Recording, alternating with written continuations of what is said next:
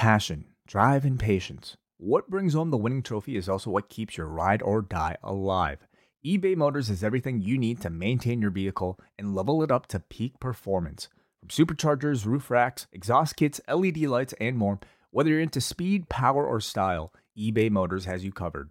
With over 122 million parts for your number one ride or die, you'll always find exactly what you're looking for. And with eBay Guaranteed Fit, your part is guaranteed to fit your ride every time or your money back. Because with eBay Motors, you're burning rubber, not cash. With all the parts you need at the prices you want, it's easy to turn your car into the MVP and bring home that win. Keep your ride or die alive at ebaymotors.com. Eligible items only, exclusions apply. This Saturday, Post Wrestling turns five years old. Hey, John and Wai, this is Chris from Irvine, not Chris Irvine, aka the Ocho. No, it's Orange County Chris on the Discord saying I can't wait for the live show. It's been a minute since San Jose pre WrestleMania 31, but I'm feeling very oozy right now. It's going to be a heck of a time. Canadians and so Californians in New Jersey. Can't get any better than that. See you then. Get your last minute tickets at postwrestling.com slash live and come join us this Saturday for a live Q&A with John Pollock and Wai Ting, a pre-show game with Braden Harrington and Davey Portman, and the largest gathering of the post wrestling family this Saturday at QXT's nightclub in Newark, New Jersey. Hello, everybody. It is John Pollock live from the BDE with Eric Marcotte. Eric, this has been um, the most challenging show I have ever had to logistically put together. Thank you so much for joining me. I mean, I I had to adjust very little for myself. You're the one who is traveling to uh, other parts of the city Oh to get this God. show done. So let me just get all of this off my chest. On I believe it was Wednesday, I get home and there is a notice in my in my uh, mail that on Sunday the power for my entire street is going to be down beginning at 8 a.m. well into the afternoon of about 3 p.m. And instantly, my number one priority, this UFC show that we have to do on Sunday, just a total mess. So thankfully, Davey Portman coming through in the clutch, hears about my dilemma, offers up the BDE itself uh, for me. And thus I have arrived. I have overcome uh, travel issues, microphone issues. Um, if you're getting some ambient noise in the background, that is the beautiful Don Valley Parkway. And you know what, folks? That just comes with the territory. That's what you've got. Eric Marcotte here to steer the ship. Uh, how does it look? How does it sound? Just lie, Eric. Say that it sounds flawless. It, it sounds flawless, and really the background just adds to it. There's so much going on. Uh, Kyrie Zane is now featured in this uh, UFC. what are we doing? Like, what, what are we doing at this point? this is, this is just, uh, surreal for, for me. But, uh, we are here to chat about UFC 281 that went down on Saturday night from Madison Square Garden. Um, I think, Eric, I mean, recency bias aside, I thought this was probably the card of the year. I thought this was just a fantastic show, pretty much from top to bottom. We had 14 fights. I believe 11 finishes of the 14. You correct me if I'm wrong. Uh, you, you got it. 11 fights, or sorry, 14 fights, 11 finishes. Uh, and I'm with you. I thought this was the card of the year. Just tremendous stuff from the first fight on the prelim onwards. So the the main takeaways from the show, there were quite a lot of them. Uh, 22,845 was the announced sellout crowd at Madison Square Garden, a gate of $11,562,807. Not for the cheap at heart to be attending the show uh, at MSG, but we have two new champions, including, including Alex Pereira, who is the new middleweight champion, who has now earned his third combat sports victory over Israel Adesanya, ending his three-year championship reign. Um, a main event that I, I found, you know, extremely compelling, Eric, because this was a fight that, um, I think everybody to a person had the same scorecard going into that fifth round. And it seemed to be that Adesanya had done enough figuring out uh, Pereira, but everyone knew the danger that this guy presented. And Adesanya found himself in the most dangerous position up against the fence and being finished in this fifth round. Yeah, every exchange throughout this fight was so tense. I mean, Pereira, he, he clearly had the advantage in terms of power, But early in the first round, or at the end of the first round, you saw Adesanya rock Pereira, and that kind of uh, brings it both ways. Where throughout the entire fight, you're thinking, well, Adesanya can tag him at any moment of this fight and end it. And throughout the fight, he does seem to be a step ahead. But Pereira is constantly finding success whenever he marches forward, trapping Adesanya against the cage. And it feels like he's getting closer and closer to landing that big shot until we finally get to the final round where he is down on the scorecards in need of a finish and he is just pressuring forward nonstop, giving Adesanya no room, and he tags him. So the the fight began. First of all, um, so both men weigh in on Friday, and Pereira waited pretty much literally until the last minute to weigh in. It looked like he had a hell of a weight cut to get down to 185. And by the time they stepped into the cage, I believe the um, the stat out there was that Pereira, who weighed in at 184.6 pounds, was up to 211 pounds. Dude, he looked like a monster next to Adesanya. They brought it up that he looked like a light heavyweight. There was no exaggeration with that point. It looked like a monster next to Adesanya. Uh, the size difference almost seemed bigger here than it did in uh, Adesanya's fight at light heavyweight against Jan Blachowicz. Yeah. That's how big Pereira is. He is a ginormous middleweight. Does this somewhat cool your thoughts on the Adesanya move, the permanent move to light heavyweight? Because I've now seen two fights where he has taken on larger individuals. I just, certainly this guy could take some time off and, and put on muscle, add some size, but I just this guy's a middleweight to me. I think this is his weight class. I don't know about the the the move up to light heavyweight on a permanent basis. I agree. I think he has the perfect size for middleweight. Uh, that being said, I think the light heavyweight division is honestly weak enough that even with his size disadvantage, he can beat a lot of those fighters. But uh, uh middle, he is a middleweight. This is his weight class. I don't know if I can say the same about the current middleweight champion, but uh, he's yet to miss weight, I suppose so in in the first round, I mean, this was a round again, the, the huge size disparity and, uh, Adesanya landed, uh, with a right hand, but then it's Pereira that was clinching with him, delivering body shots.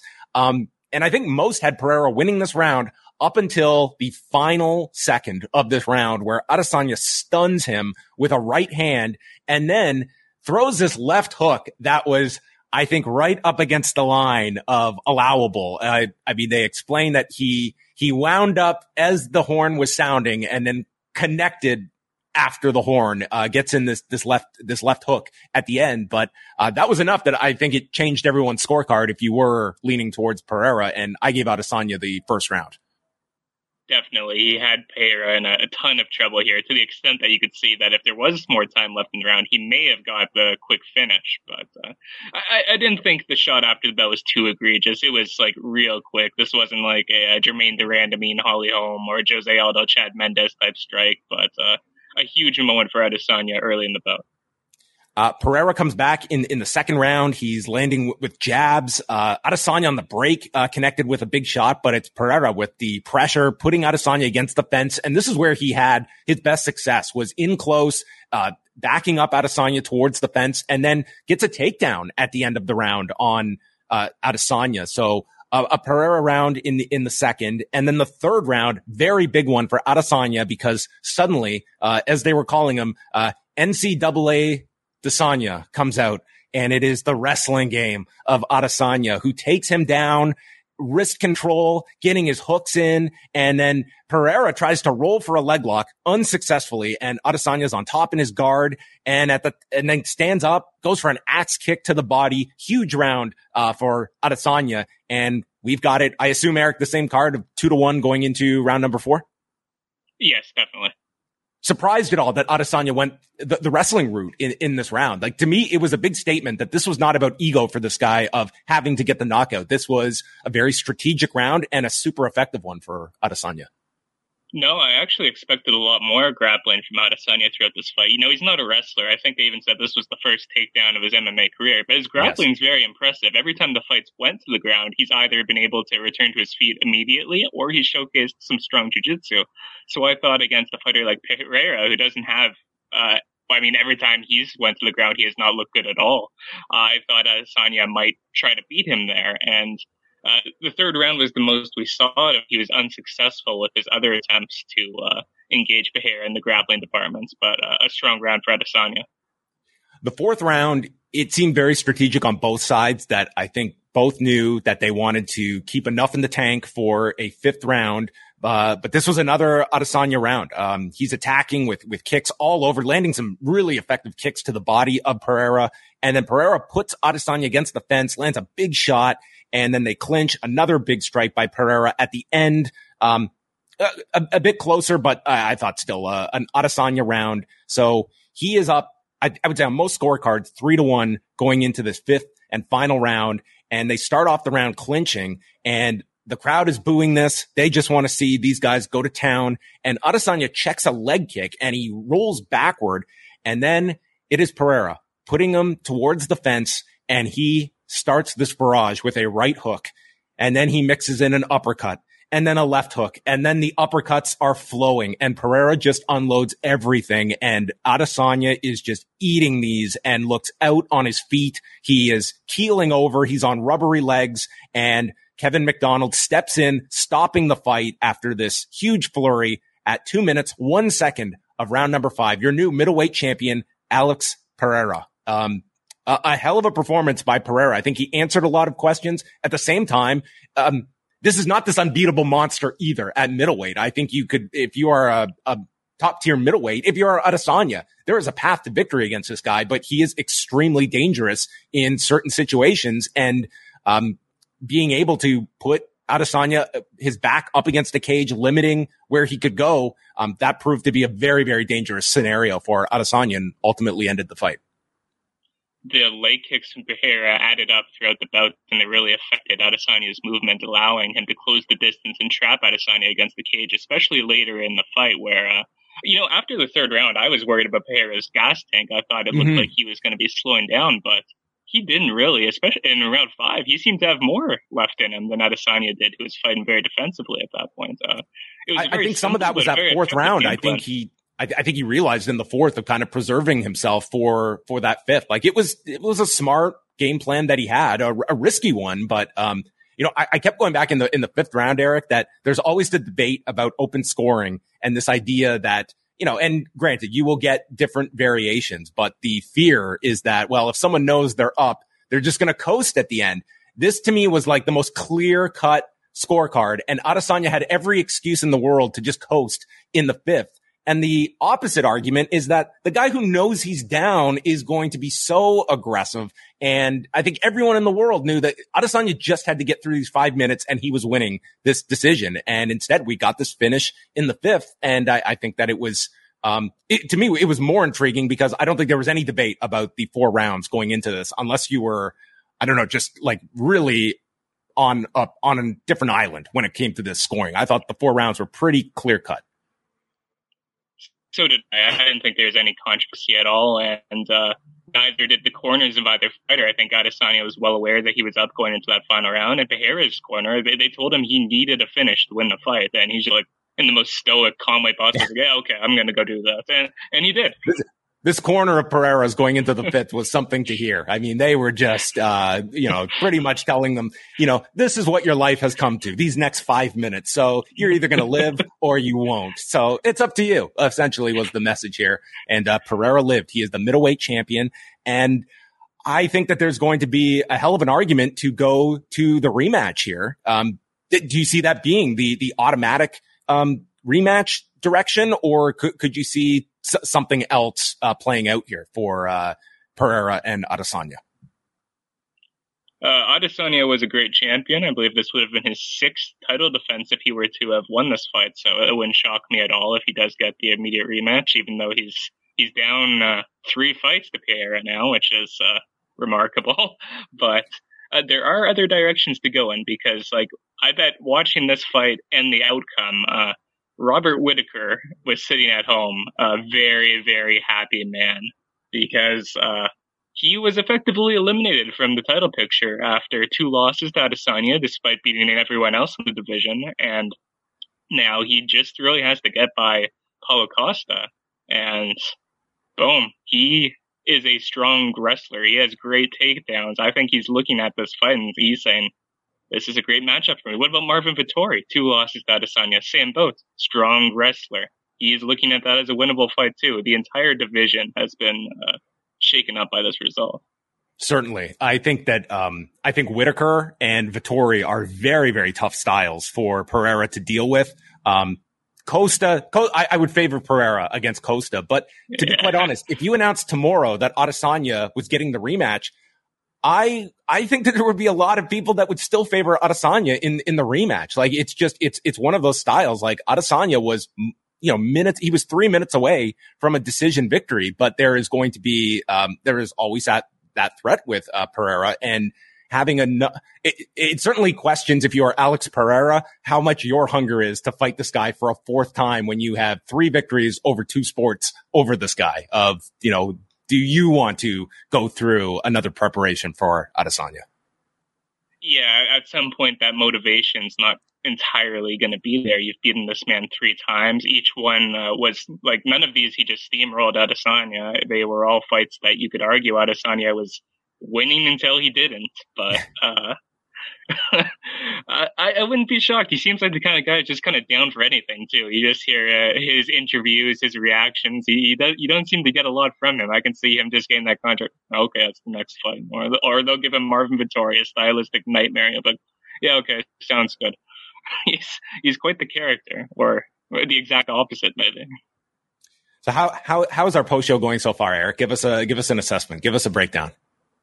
You know, I think uh, given everything, everything that led up to this, I, am giving us like top reviews. This is us working through uh, the Titanic going down. It's it's remarkable. I, I feel my I, I am I am paying attention to like five separate things. One of them being uh, the, the, recap here. So as as though the uh, the waters might be a little choppy, as long as we are navigating, I, am happy. So uh, thank you to all of you that are are joining us or listening live after the fact. Uh, but it was not just the end of one historic title reign. It was the end of two historic title reigns, Eric, because Zhang Wei Li is once again the women's strawweight champion, ending the reign of Carla Esparza, which did not get off to the most entertaining start earlier this year when she defeated Rose Namajunas in what might be the worst fight of 2022.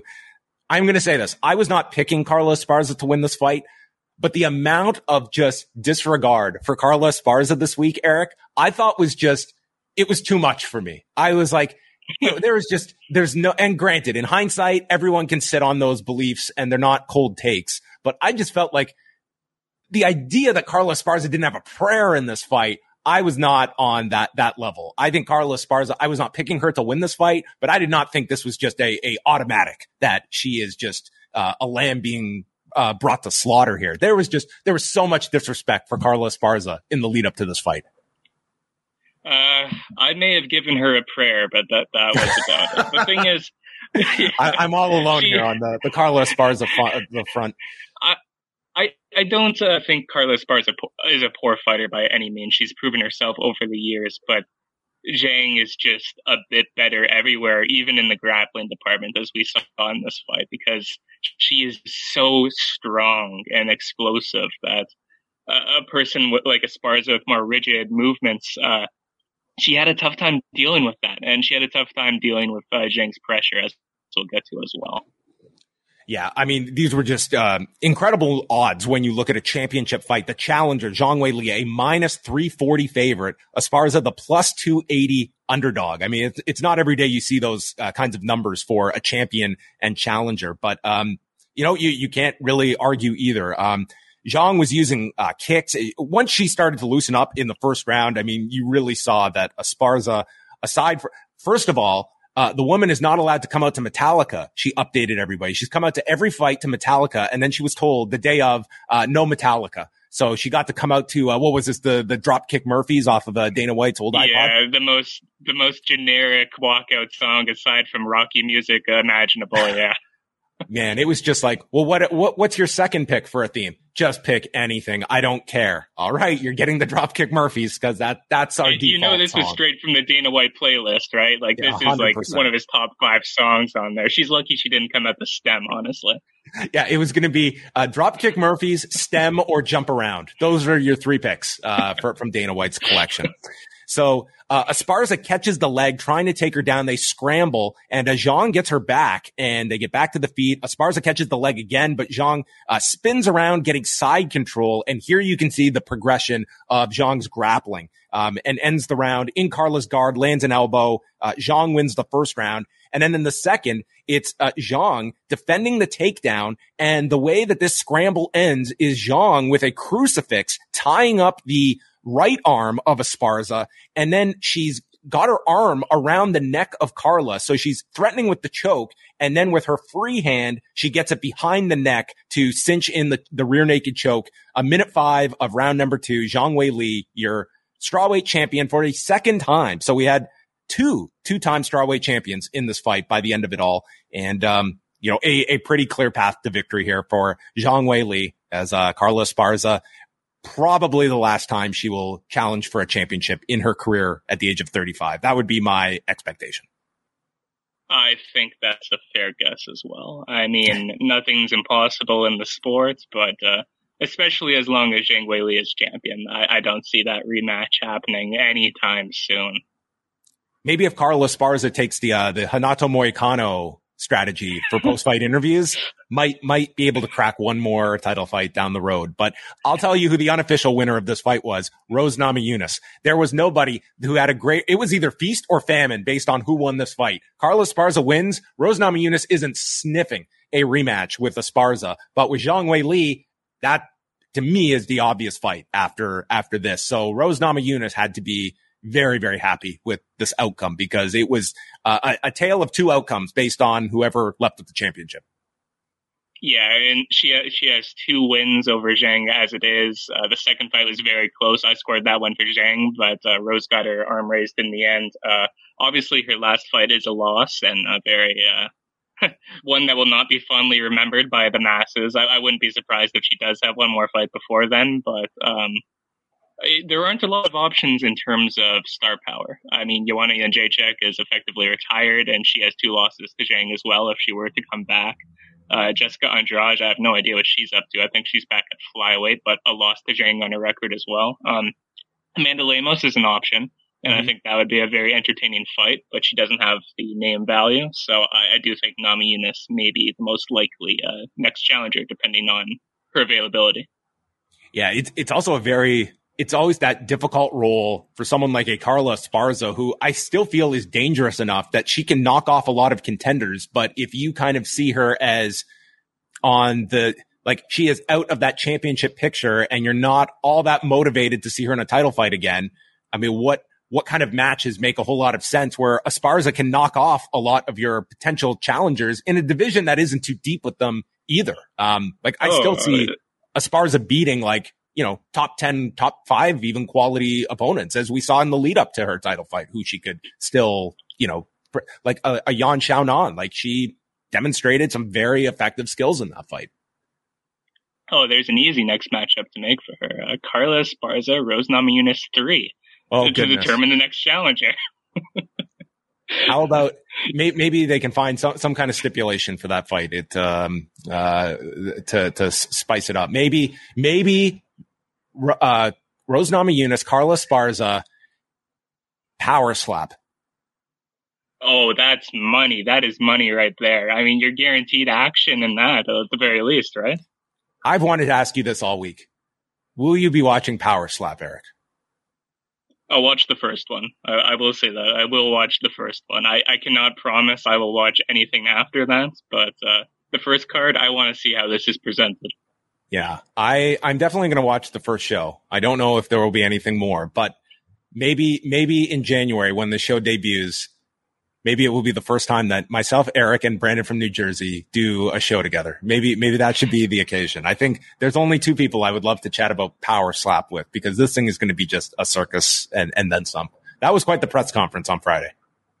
Um, I was not one of the 13 people who watched it, so I'll take your word for it. Do, do not slander Power Slap. It was 61 people in that YouTube uh, channel when I logged in at uh, Friday afternoon. So, uh, you know, just tons of interest in, in this, this latest venture.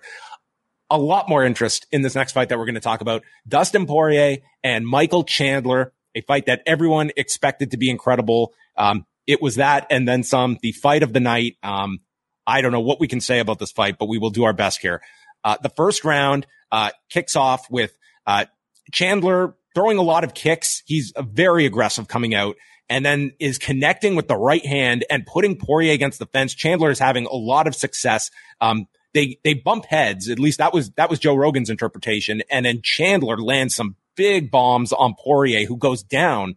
And then Michael Chandler delivers a German suplex onto Dustin Poirier. Clearly, clearly a, a nod to the late, uh, Antonio Inoki and, uh, what he took from, uh, from, from Big Van Vader, I think, clearly. Uh, I, am not surprised that Chandler is a huge Inoki fan. You could really see the influence throughout his fights.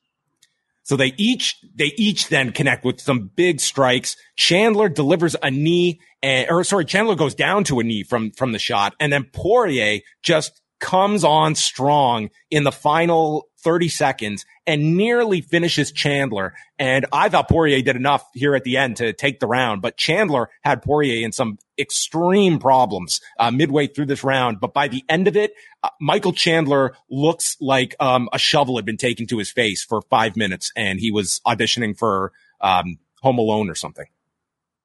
Yeah, despite everything Chandler did throughout the round, I think everyone, including all three judges, were in agreement that this was Poirier's round. He had he almost had Chandler out of there at the end of the round, and uh, if there was a few more seconds, he probably would have.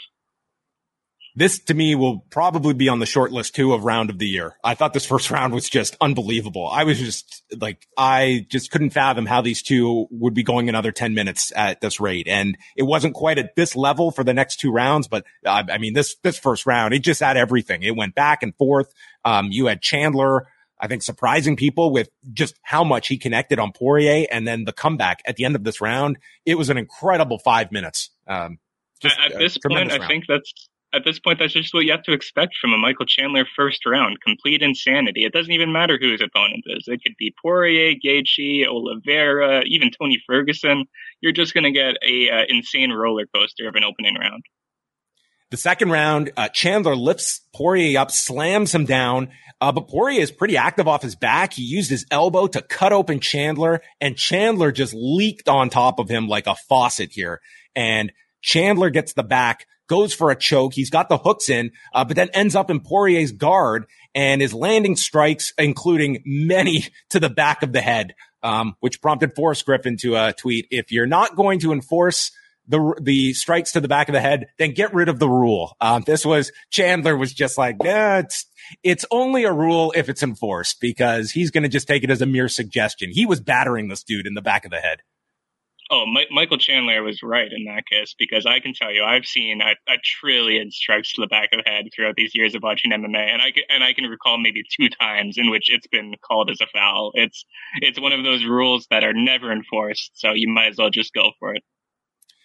Uh, so it's it, it's even on my card going into round three, and the third begins with Chandler again lifting him up and going to the slam, um, but then um, tries to go to the back, loses it, and it's Poirier that ends up getting Chandler's back immediately, cinches on a body triangle, and from there he's able to get a rear naked choke, and it is in tight, submitting Chandler at two minutes of the third round and Dustin Poirier is your winner. Just a hell of a fight that these two had, and they were coming in with unreal expectations. Uh, they were met and then some in this fight. Yep, uh, just like at MSG last year when Michael Chandler faced Justin Gaethje, the second this one was announced, uh, the expectations were through the roof. A fight of the year candidate was expected, and somehow these guys went in there and delivered. I mean, the first round, yes, it was one of the round of the year contenders, and while the second and third round were more grappling heavy, just the roller coaster of Chandler finding all this success with his wrestling and trying to go back to it in the third round, only for Poirier to take his back and choke him out was some spectacular stuff. Uh, a hell of a performance from both men, really, and another impressive win on the resume of Dustin Poirier, who has become one of the greatest fighters of this era. It really puts Dustin Poirier in a unique position where I think he is he is just on that cusp of you know th- this guy fighting for another title in his career. I think is, is very viable at, at this point. It's uh, like what what can you see as like Dustin Poirier? What's what's your follow up to this? Uh, after the fight in his uh, post-fight press conference, I believe he suggested Beneil Dariush, and uh, if that's the fight he wants, then go for it. Sounds like a fun fun matchup to me. And beating Beneil Dariush, who's won how many ever fights in a row, that might be enough to give him another title shot. Uh, listen, I don't favor Dustin Poirier's chances against Islam Makhachev, but his goal is to become the undisputed lightweight champion, and you're going to have to knock off a great fighter to do that. So go for it. Well, maybe it'll be Dustin Poirier and Alexander Volkanovski. Are, are you writing off Volk already, Eric? I actually just completely forgot about that. Uh, Come on, and we have a champion versus champion announcement in in February. Oh, I still don't know who I'm favoring in that one. To be honest, that is a uh, really interesting fight. Yeah, th- this was an incredible fight. Um, I don't want to be like a downer here, but watching this fight right after the fight we're about to talk about with Frankie Edgar, to me, it, it's a window into the future. I think for a lot of these guys, this is not a sport that ends on a high note most times. And I just, I watch these guys. It's like their day will come. Like there is, there is a check due at the end of fights like this. And I mean, these guys have just taken an, an incredible amount of damage in their careers and they're, they're still hot. They're still operating at a very high level. But I mean, there's sometimes it's overnight, but it is inevitable that it will happen that you just do not leave these fights without, you know, a toll being paid at some point. And, you know, uh, throw Justin Gaethje into the mix too. Like those three, they, they have an unbelievable, uh, catalog of fights that they have put together over the last number of years. But you, you certainly just look no further than Frankie Edgar. Like there, there's a toll for those fights. I mean, with Michael Chandler, he's always had a bit of a reputation as a guy who uh, feels like a disrespectful term. but He's been referred to as a bit of a glass cannon throughout his career in the sense that he could put anybody out, but he, he's also crumbled many times after getting hit by hard shots. Uh, with Dustin Poirier, he is a very resilient fighter and he's just been in so many of these wild fights since his UFC tenure started. I mean, going like as far back to that fight with the Korean zombie so many years ago at featherweight. That was 10 uh, years I, ago, man. That's 10 yeah. years ago that fight took place.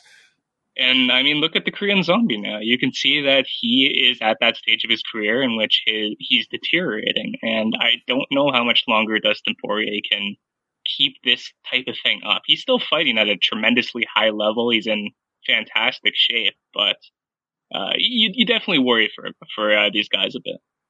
We also had uh, Dustin Poirier was was very upset after the fight and you know, brought up to Joe Rogan that Chandler fish hooked him, um, which is which is quite the uh, the claim to make. But man, this this production team they pulled up the clip. Um, some pretty compelling evidence. I mean, that's yeah, pretty much what we saw here. I mean, there was not much doubt here. Uh, Chandler is on his back and then puts his fingers into the mouth to like raise the neck to go for the choke. And I mean, Chandler seems like a guy that it's just like, Hey, if, if no one's going to call it, I'm going to push every limit possible. But this was, um, I, I would love to hear Chandler's defense here, but this, the, the video evidence certainly did not sway anyone on Chandler's defense here. Oh, the audio picked up some gold throughout this fight. Not only did it, ca- it uh, catch uh, Dustin kind of uh, giving Chandler some hell about the fouls, it also, after the fight, before the decision was an- announced, uh, he goes up to Michael Chandler and he out Michael Chandler as Michael Chandler by delivering this inspirational speech about uh, fear, and the only time you can overcome fear is by being brave. Chandler's just this like epic clash, and it's like uh, ill timed, but at the same time, if anybody's going to just love that, it'd be Michael Chandler who give, gives out these motivational speeches like five times a day. Dude, the, this sport doesn't deserve Dustin Poirier. He, he's at a, he's at a oh, higher level as like a class yeah. human being than the sport uh, deserves. Have you have you tried his hot sauce? Oh yeah, I love his hot sauce. His hot sauce is like it's not some like just gimmick of like it's actually pretty good hot sauce. Yeah, no, it, it's good stuff. It's not like uh, it's not the type that's going to scorch your mouth or anything. It's actually usable with foods and all that. Uh, I get it pretty regularly, to be honest and they don't pay us a dime to say that either. So um, there, there you no. go. It's just an honest uh, appraisal. All right, let's get to uh, what was the probably the saddest uh, fight for everybody on this fight. You know, I, I made the mistake, Eric. I was doing some work yesterday, so I figured I threw on some Frankie Edgar fights. I watched I watched the second and third Gray Maynard fights. I watched the Tyson Griffin fight, And then I went into the, that, that was not the palate cleanser for this fight to, to get ready by watching some of those wars. Although going to my last point, it was informative to watch these fights. And then this is the end. It does kind of all connect. Um, Frankie Edgar, 41 years of age, fighting at bantamweight. Those are not often combinations you hear too much. Um, this is a, a, very much a speed division. And with Frankie Edgar, he has had some nasty losses of late. For me, the Cory Sandhagen knockout was just, okay, let's, let's have a sit down at this point. That was just a frightening knockout. He came back, uh, fought Marlon Vera, knockout loss to him. And now this, his third knockout in a row. Um, you know, it's, you know, you could just see like Gutierrez, just his footwork, his timing, like he was just advanced beyond Edgar here, 10 years younger. Um, there's a spinning back fist that lands that Edgar absorbs. But then as Gutierrez is timing, uh, sets him up and there's this huge knee down the middle. And dude, Edgar just, uh, coffin drops here. This was just a brutal knockout. 201 of the first round. Gutierrez is your winner. Um, listen, that is how the sport is going to go for most of these guys. It is not a fairy tale ending at the end of these careers. And this was just sad. I mean, you had his family in the front row that they showed just before this. It, this was, I mean, if you were a Frankie Edgar fan, this was certainly your, uh, your low moment of the night, but that is the reality of this sport and fighting at this age against this level of competition. Yeah, this was rough to watch. I mean, all the credit to Chris Gutierrez, who looked phenomenal here. He was just so much faster, uh, so much more explosive than Frankie. Uh, timed his shots and got the quick knockout, uh, as I think most people expected. So a big win for him against his uh, highest ranked opponent to date, the big name on a big stage. But I think most of the attention of here is, of course, on Frankie Edgar, uh, his retirement, and uh, quite a brutal loss to go out on. And it's tough, especially to see a guy like Frank Edgar, who's been at the top of the sport for so long, uh, looking like a very low level fighter too, as, as, well. I mean, just compare this to a, a, similar case with Dominick Cruz getting knocked out by Marlon Vera not so long ago. You, you watch that fight and you can see, even though the durability and the speed aren't quite there for Dominick anymore, he's still a very high level fighter. He can still keep up with uh, some very top level talent that's not the case with Frankie Edgar. Uh, and yeah, this was really sad to watch. He's lost almost all of his last few fights. That his only win coming against uh, Pedro Munhoz, who's a similarly like 38 year old fighter. Uh, many thought he lost that one as well. Uh, it was a rough stretch to end his career. In some ways, it's like the the, the 180 because I remember being at a UFC 175, that international fight week in 2014. And the night after was Frankie Edgar, BJ Penn, the third fight that absolutely did not need to happen. And it was the opposite. It was watching BJ Penn in this role where he just had no business at, at, this point. And that was in 2014. And it was a, being in the, uh, the, the media room afterwards, like it felt like a funeral afterwards because it was just BJ Penn where it's like, okay, the guy is very much human and this game has, has passed him by. And that's sort of, you know, that's, that's kind of how these careers go. It's about knowing when to get in and knowing when to get out. And sometimes it's very tough on the back end of that equation. I mean, uh, once upon a time, Frankie Edgar was a fighter uh, famed for his resiliency and durability, perhaps above any other fighter in the sport. This was a guy who see, who seemingly could get hit by anything, dropped by anything, even and he'd always pick himself up, he'd always recover, and he'd usually win. I mean, consider this guy fighting at bantamweight at this stage of his career, and he looked undersized against every opponent he was in there with at bantamweight. This guy was the lightweight champion of the world of multiple defensives. He was always someone who overcame the odds. He felt like an underdog in even in every fight, even when he won. And uh, eventually, yeah, his uh, genetic talents they, they, fail as you get older. That durability fades when you have eight hours of octagon time on your record. Uh, it, it's a sad part of the sport, but it, it's one of the realities of the sport that I think we're all aware of. There, there aren't many people who are going to beat that clock for as long as the likes of like Jose Aldo did.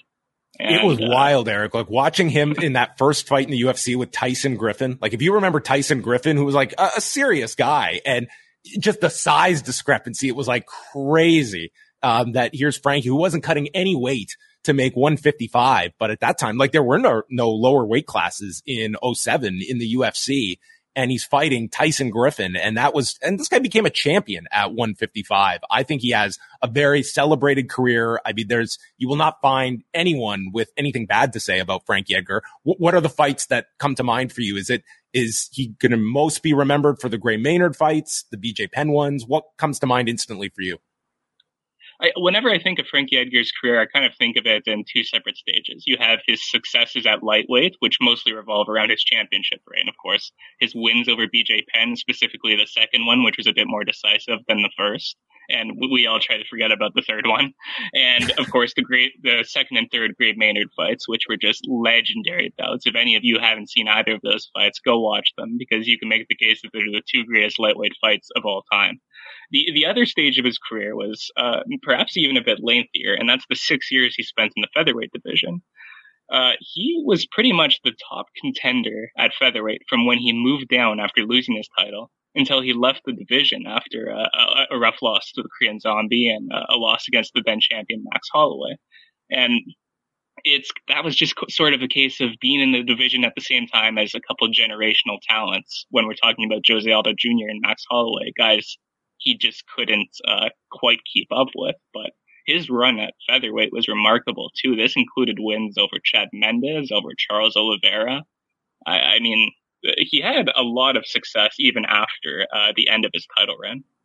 Yeah, how good does that Charles Oliveira win look in in hindsight? And here's a guy like not even stopped till it was like the Brian Ortega fight. Like that was only a few years ago that this guy was actually getting stopped in fights. So I mean, just just to look at these recent fights, like that kind of tells the story. Like he had these wars, but it's really tough once you're pressing, you know, into your 40s in this division of, you know, it's even a Chris Gutierrez who is unranked. Um, you know, there, there's just killers in this division. So, um, not, not, uh, not a happy ending for Frankie Edgar's uh, career, but, uh, uh, a tremendous career that he had, like a Hall of Fame career when you look at uh, what he did. And at a time when this company was not even geared towards his natural weight class at, at the time and becoming a champion in a division that he really did not even belong in. Um, that to me is um, such a remarkable uh, feat that will stand up for a long time. Dan Hooker and Claudio uh, Puelles in the opener on the pay per view. Um, Dan Hooker very much in need of a win here. Uh, Puelles, uh, very much in need of an Imanari roll, which was, uh, he had some success in the first round and then just went to this over and over and over again. He did have Hooker's leg at one point, but Hooker was in a safe position, got out of danger and, uh, get, gets out of it, ends the round on his feet. And then in the second, like this crowd, they want none of Puelles just constantly scooting to his back and like wanted no part of the stand up with Hooker. And Hooker's just getting frustrated. And these Imanari rolls, the crowd is just booing it. Hooker then lands a teep kick to the body and Puelles is very much hurt from this and then lands a second one. Puelles goes down and the fight gets waved off at 406 of the second round. This was just wild. Uh, Puelles, you could certainly give the first round to him, and I don't think he even landed a shot in the in the first round. It was just all the the threat and the threat with the with the heel hook. But this was uh quite the fight to start things off with. I didn't know what to make of this. No, this was a really weird fight. This was like a, a Ryan Hall fight on steroids. Yeah. It was it was so strange. I mean, he he did almost get Dan Hooker in a spot of trouble in the first round, but that was that was all of his success really, and he just kept going for it to, to no avail. And Hooker just picked apart with you know a lot of body work, and uh, you, could see that Claudio's his gas tank had depleted very quickly. And I mean, this was a weird fight to watch. and this turned out to be um, at least one of the uh, the wins for City Kickboxing on a night where they went uh, two and two because uh, on the prelims uh, Brad Riddell, representing City Kickboxing, fell to Renato Moicano, who I don't know if any of us had on the short list of stars to come out of this uh, particular fight card, but Moicano, my God, this guy. So he's, he is, uh, he's three and two since he moved uh, to lightweight. He submitted Alexander Hernandez back in February, and then he came back three weeks later and fought RDA at a catchweight and uh, like just on the three weeks notice and lost by decision to him. So has been very active already in 2022, uh, fighting here at 155 pounds. And, uh, Moicano is landing with his jab, lands with a knee. And dude, this guy just was so accurate with his strikes. He had cut Riddell under the eye and then gets the takedown, goes to the back of Riddell and secures the rear naked choke. And Riddell just, I mean, they were, this, this forced Daniel Cormier to bring out the telestrator. This is the point he wanted to emphasize was how little Riddell was fighting this choke pointing out all of the ways his hands could have been used, and he chose none of those options, submitted at 320 of the first round, and then the most incredible speech ever by Moicano. This was, uh, this put Nate Diaz to shame. This was, this is probably going to be the defining moment of Renato Moicano's UFC career with the speech. It was pretty much all censored, uh, if you were watching at home, but this place was losing it. Joe Rogan was dying. Uh, this guy was just something else. It was unbelievable. Spoke in the third person. He wants money. He's disrespected over the rankings. I think there was something about eating steaks in Brazil. I mean, this, this just covered the gamut of life for Renato Moicano. He let it all out here. His energy was at a, uh, 2000 out of 10 here. He was off the charts. Uh, he was swearing every second word, so they censored like 75% of his was, speech, and that just, that just I just, to it, really. You have to watch, even the censored version, it's just like the idea that a person was trying to capture all these like F-bombs was just, it was amazing theater to watch of imagining the poor guy in the truck uh, that was in charge of this. As this is airing on, I think it was like ESPN News or something in, in the US. Like this is not even on the pay per view. This is on live television. And they would cut back to him when, when they're not censored and he's like talking in the third person. Moicano doesn't give a shit. it was the most entertaining speech oh I have gosh. heard in years. Uh, it was it was so great. Uh, he's an entertaining fighter, so uh, this just goes along with it. Uh, fantastic, fantastic stuff it, it wasn't like th- this win was like the, the, like the performance of the night, but in terms of a guy that upped his star power with all of this, this like from start to finish, speech included. I mean, the, the gains that this guy made, um, like this is part of the game of like trying to separate yourself from the pack of just being an entertaining personality. That's a great fighter. Moicano is, you know, he's, he's always been like a dominant guy at featherweight, you know, and moving up to lightweight, he's had success, but I think this is going to do wonders for him and just his profile he's really been showcasing his personality a bit more since moving up to lightweight. I mean, his last post-fight interview was pretty good as well. Not, not as good as this, not on this level, but he showcased some of that charisma. And the, the one that always comes to mind, and I forget his opponent right now, but it might have been his first fight up at lightweights, but it was a really heated bout and, and uh, finishes, submits him quickly. And then Moicano's like, pissed. He's angry after the stoppage, and we can't tell why. And then the mics, uh, they see him go up to his opponent, and he says, "Man, I'm so angry. I want the fight longer." And the other guy says, "Well, you shouldn't have submitted me then." Tremendous moment. This was great. They should put the whole uncensored thing up on YouTube or, or something like this. This they have. You, you can check it out on the UFC post fight uh, or UFC uh, YouTube page, and I recommend it 100% because this was the highlight of this entire show. What's up, Biggie Apple? This man's the guy. Hey, where we are? I thought we were in New York. New York. Awesome! Go! Indeed. Joraga, I want to, I want to make the question for you, man. You is smart person on the earth, bro. I watch your podcast every day. Joe Rogan, Training a day, you're get that. And I'm here to take over all the. I'm here to take over. Make no mistake, I lost only to the best, but today I'm the best. Well, you certainly are at another level. Let's go, New York. Make some noise. I love it. Renato. Renato, I have to be on the ranking, man. This is disrespect. I took a fight, five round fight in four days notice. Sean Day knows I'm drinking beer, eating steaks in Brazil. And they call me, and I'm come here. I travel 24 hours. Disrespect me. I want bonus. Moicano wants money.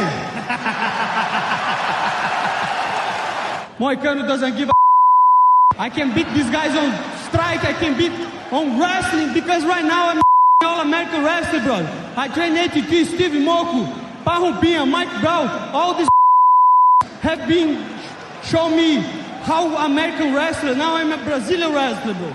I believe it, sir. Congratulations on a truly special performance. I love you too. Renato Moicano, ladies and gentlemen. In uh, light heavyweight action, Ryan Spann knocked out Dominick Reyes in a minute 20. Uh, both were throwing heavy at the start, and it's Spann just getting the better of the exchange, knocks Reyes out cold with a left hand, and then just for good measure, one more shot on the ground as if that was necessary. Uh, so Spann was 12th. Uh, in in his ranking, uh, Reyes was seventh, uh, but this is now his fourth consecutive loss, uh, third straight stoppage. And it just looks, Eric, like that, that Jon Jones fight was a crossroads of his career. He had all the injuries coming out of that, uh, or sorry, I, am I'm, I'm confusing him with, uh, with, uh, with, with Thiago, yeah, but, um, nonetheless had such a close fight with Jon Jones. And since then, it's just been, he's just cratered in the, in this division. And I just don't know what is next for Dominick Reyes it's so weird to speak about the, the fighter like Dominick Reyes, who felt like he was just climbing to uh, contention to the top of the ladder uh, less than two years ago. And at this point, it feels like we should be talking about him in the same way we were talking about Frankie Edgar. He has been brutally knocked out in three straight fights. His durability is in serious question right now. Uh, like I don't want to say, oh, okay, he's he's been knocked out three times, he should go retire, but it's it's really concerning uh, just how far he's fallen so quickly and in brutal fashion. And he's 32.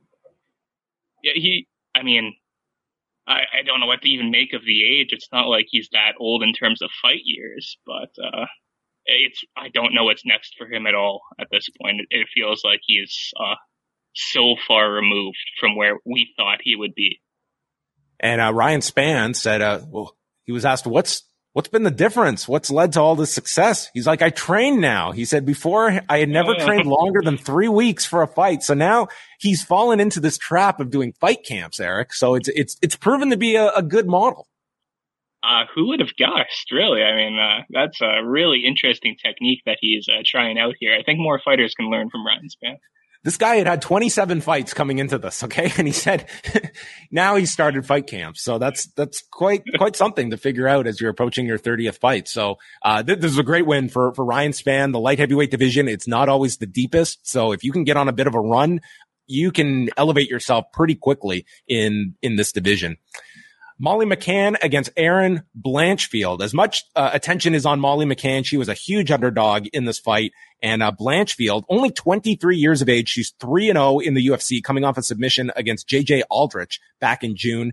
And uh, Blanchfield gets the takedown into side control, and she uses a crucifix, and she landed. Um, I lost count after about like 3,000 shots that she landed on Molly McCann, who could not get out of this crucifix.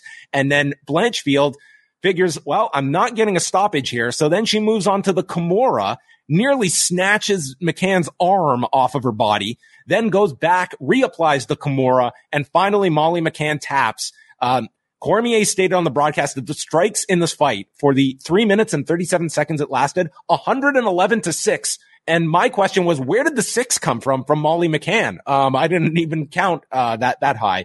Um, big big win for Erin Blanchfield, and she is uh, again, she is uh she makes you seem old, Eric. I mean, she's she was born in May of 1999, and um, God, this flyweight division it needs some uh some contenders, and I wouldn't say Blanchfield should be looking at a title fight yet, but um certainly look great here against Molly McCann, and I, I would say someone that everyone should definitely keep their eyes on because she, she looked great here and hopefully they slowly progress her. But th- this could be somebody that in, in a year or two is, you know, thrust right up into the top of the division.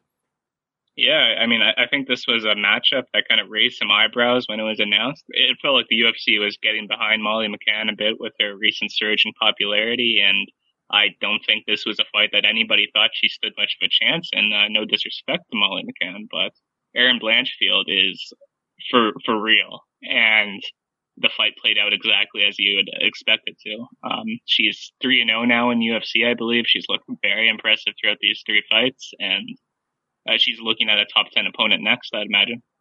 Four and 0, 4 and 0 in the UFC. Four and after, 0 after, after this win, and I believe she. I, I didn't see the press conference that she did afterwards, but I believe that she was asked about Valentina Shevchenko and said, "When I fight her, I know I can beat her." So, I mean, she's uh, not lacking any confidence. I, I would not want to throw her to Shevchenko yet. Let's uh, let's not get ahead of ourselves here. But this kind of a division, this is the division where you get thrown into the deep end pretty quick if you put together some wins and have any kind of following behind you. Because God, there's there's nobody for Valentina Shevchenko. No, I mean, uh, the only thing people are even considering right now is the Taila Santos rematch, I suppose, after the split decision in their last bout uh, maybe Manon Fiorot, uh, but she didn't seem that interested in a Valentina Shevchenko fight. So uh, there, there, definitely aren't a lot of options for Valentina outside of uh, a third fight with Amanda Nunes, I suppose.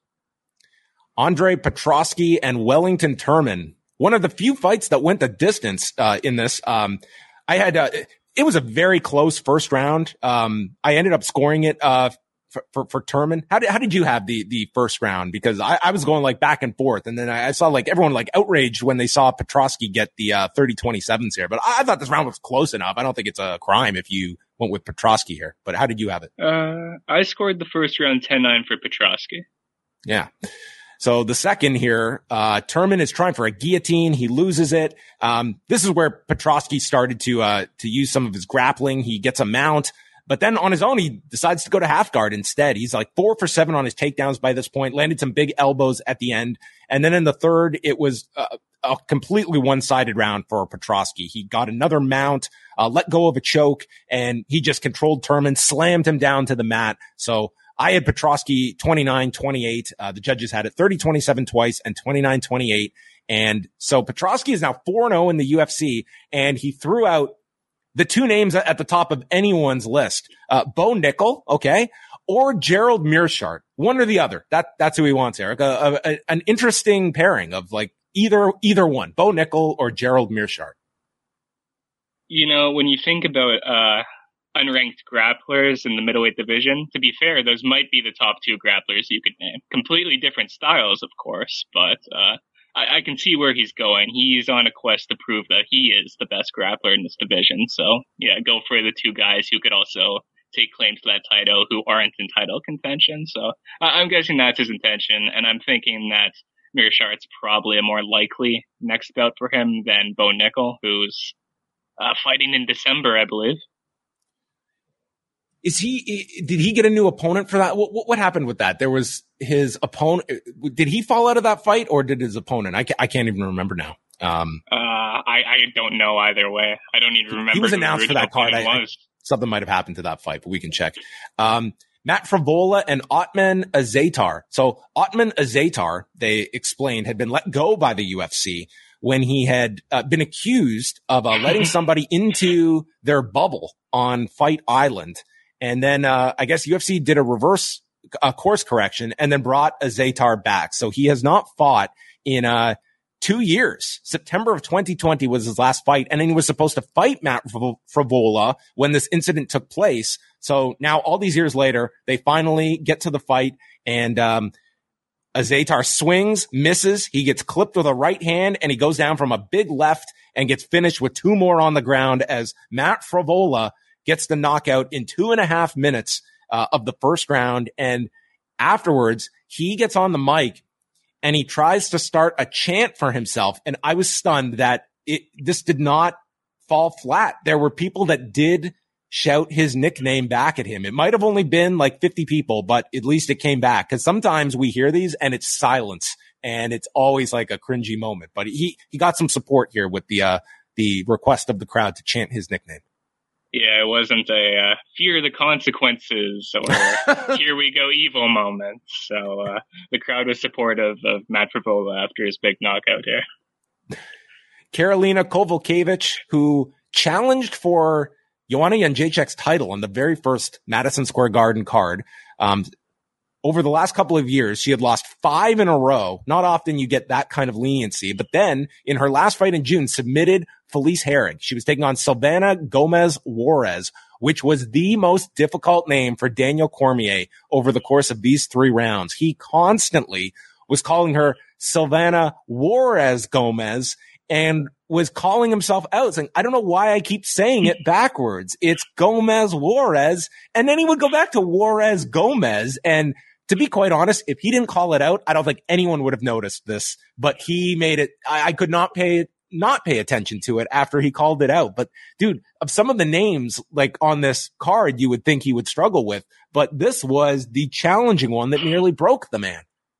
His internal struggle throughout this fight was very entertaining because he just he, he couldn't get it. so Kowalkiewicz got uh, two takedowns in the round, which they brought up. These two takedowns have equaled the amount of takedowns Kowalkiewicz has had in her previous 13 fights in the UFC. So never a bad time to learn wrestling at the age of 37. Uh, not at all. It's something that she was in desperate need of and re- responsible for that lengthy losing streak.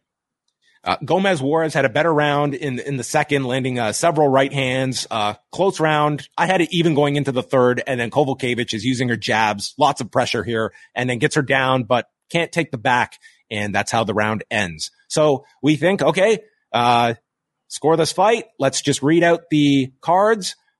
But the New York State Athletic Commission had a near meltdown here on the early prelims because we see a commission member enter and he is furiously going over these cards and correcting them as time stood still. And there was these problems with the cards. And finally, after a long delay, they concluded that Karolina Kowalkiewicz won by unanimous decision 29-28, which was the scorecard I had. And I would just love to know what the hell was going on here because this was just a mess on the commission's part.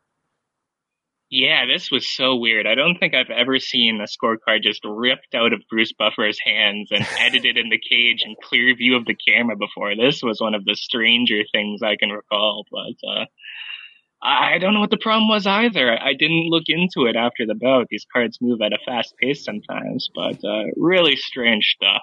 Uh, I'm sure it's just an error and like someone flipped the jet or the math was wrong or something, but uh, quite the moment.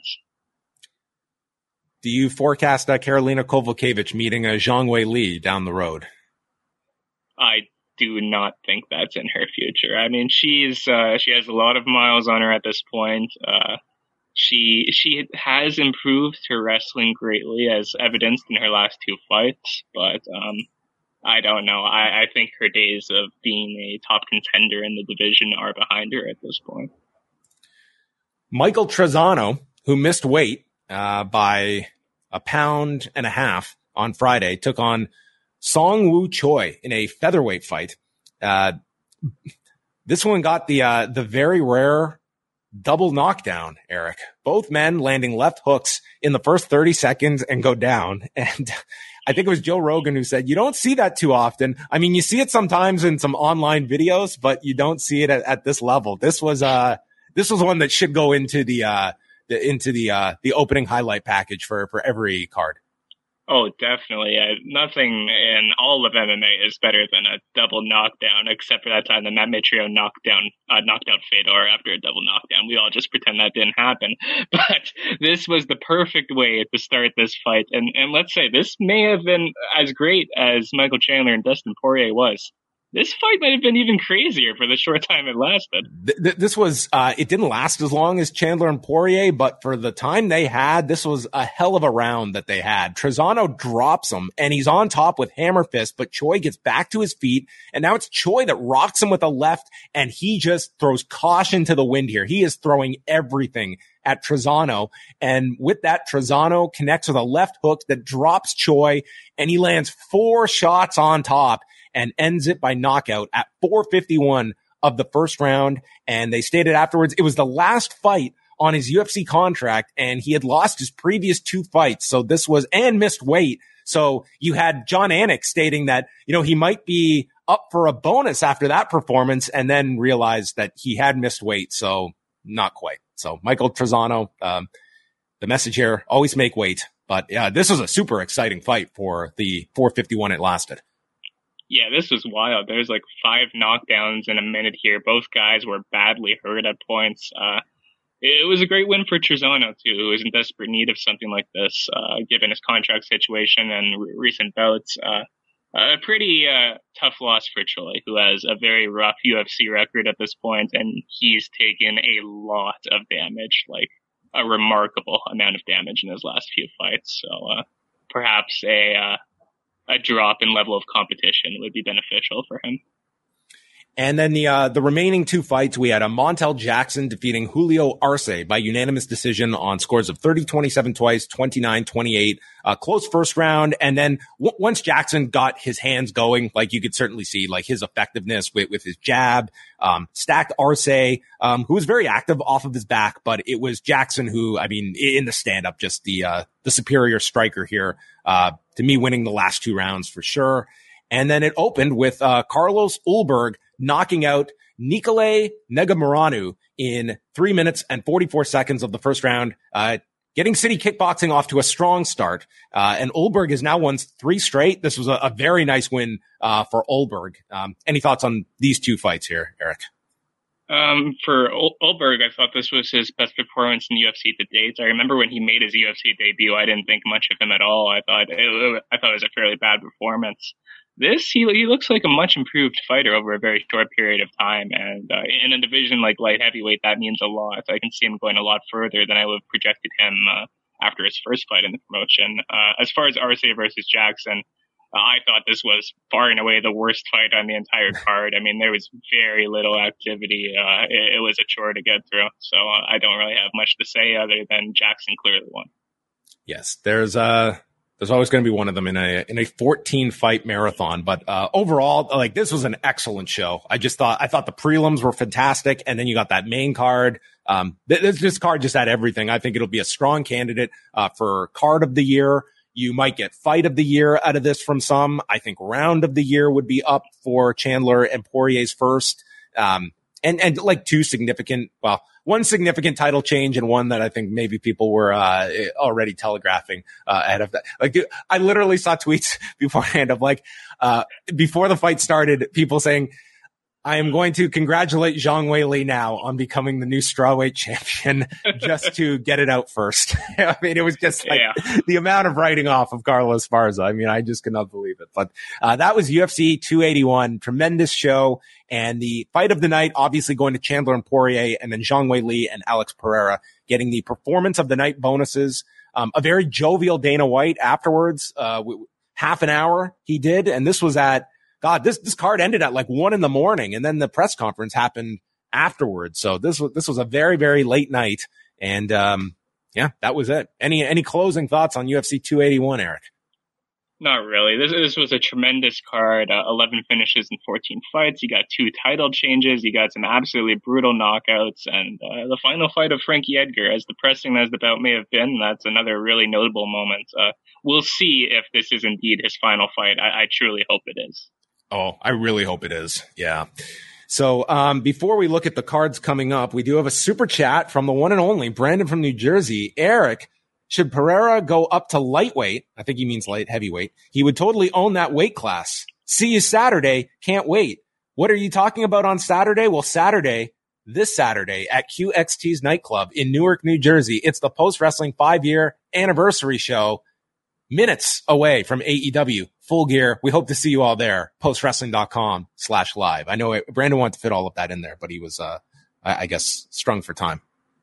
Yeah, I won't be seeing you there uh, on Saturday, Brandon. And I also think Alex Pereira will probably die if he tries to cut to 155 pounds. That would not be a successful uh, weight cut. But I guess we can uh, update people that because uh, myself, Neil, Andrew Thompson are all going to be in Newark next weekend. What are we going to do for AEW full gear? We have passed on the baton to the great Eric Marcotte, who will be covering AEW on the site next Saturday. Is this confirmed, Eric? It is confirmed. Uh, will this be a complete disaster? We will find out. We will find out. Uh, maybe there will be some more press conference fun next next weekend. We will see. But uh, Eric uh, doing uh, the MVP work next weekend on the site. Uh, meanwhile, for, for the UFC, so next weekend they're back with Derrick Lewis and Sergey Spivak uh, at the Apex. The follow, uh, actually, they're off the following weekend, and then December third, it's Stephen Thompson against Kevin Holland in the main event, and that's they are going on the road for that fight night uh, to Orlando, Florida. And the next time we will be here is the weekend of UFC 282, which is headlined by another contender for fight of the year. It will be a rematch between Yuri Prochazka and Glover Teixeira for the light heavyweight championship. Uh, the rest of the main card has Magomed Ankalaev against Jan Blachowicz, Paddy Plim- Pimblett versus Jared Gordon, Robbie Lawler against Santiago Ponzinibbio and Bryce Flat Earth Mitchell taking on Ilia Topuria. Um, what else do we have here? Alexander uh, Gustafsson against Ovince St. Preux in Oh 2022. That is happening. Uh, Darren Till is back taking on Dricus Duplessis. Jairzinho Rozenstruik against Chris Daukaus. What else do we have here? That's, uh, those are the standout fights on, uh, the card next month. Uh, this was the card that, I mean, um, you know, there had been, uh, the rumors of Jon Jones potentially coming back for this, but that did not uh, pan out. Dana White stating Jon Jones will fight in 2023. So, uh, what do you think about this next pay per view offering? Are you hyped for uh, Prochazka Glover number two? Um, their first fight is probably the fight of the year for me at this point. Uh, but man, looking through that card, there is a lot of uh, a lot of shop worn fighters on this card. I mean, Ovince St. Preux versus Alexander Gustafsson in 2022. That is that that might be a really sad fight. I mean, Robbie Lawler, that might be a really sad fight too. Man, I can't say I'm looking forward to this now. It feels like entire lineup of Frankie Edgar fights after Frankie Edgar fights. Well, you've got a month to get ready for it for that one. So um, that that is the day we have got uh, final battle, NXT deadline, and then this UFC card. So that's all happening in the very same day. So that'll be that'll be quite the fun weekend, won't it? Um, yeah, man. I'm just pulling up Robbie Lawler here. He has lost five of his last six. Uh, we last saw him against Bryan Barberena, uh, where, to be honest, Brian, uh, Robbie Lawler did not look terrible in that fight with with Bryan Barberena. So, um, No, R- Robbie's never really went out there and looked terrible. He still does some interesting things. He's fairly durable, even though he got finished in that one. But uh, still, his best days are long, long behind him. yeah, when, You when you look at the guys he has had, the- he's fought uh, these losses: RDA, Ben Askren, which was the fight that was very much debated, Colby Covington, Neil Magny. He had the win against Nick Diaz, which was a, a very weird fight, and then the Bryan Barberena loss. So there you have it. That will be uh, next month's offering uh, from the UFC. But uh, Eric, I want to thank you number one for uh, your fantastic report last night on the site that everyone can go check out with uh, Eric's uh, in-depth thoughts about the card, uh, doing this show, and uh, about 10 million changes that I threw your way over the week as we uh, tried our best to uh, workshop this uh, this backup plan. And a big thank you to Davey Portman and the BDE here for uh, hosting the UFC 281 post show. It, it all worked out in the end.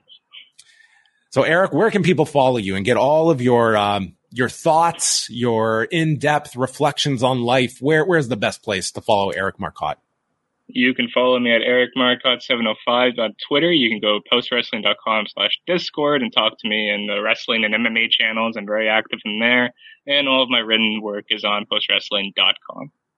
All right. Thanks to everyone for joining us at uh, the new start time here that we had uh, for, for today only, but uh, we appreciate it. And uh, once again, if you are in the New Jersey area next Saturday, postwrestling.com slash live for our five year anniversary show. And uh, we hope to see many of you there. That is it for us. Have a wonderful rest of your day.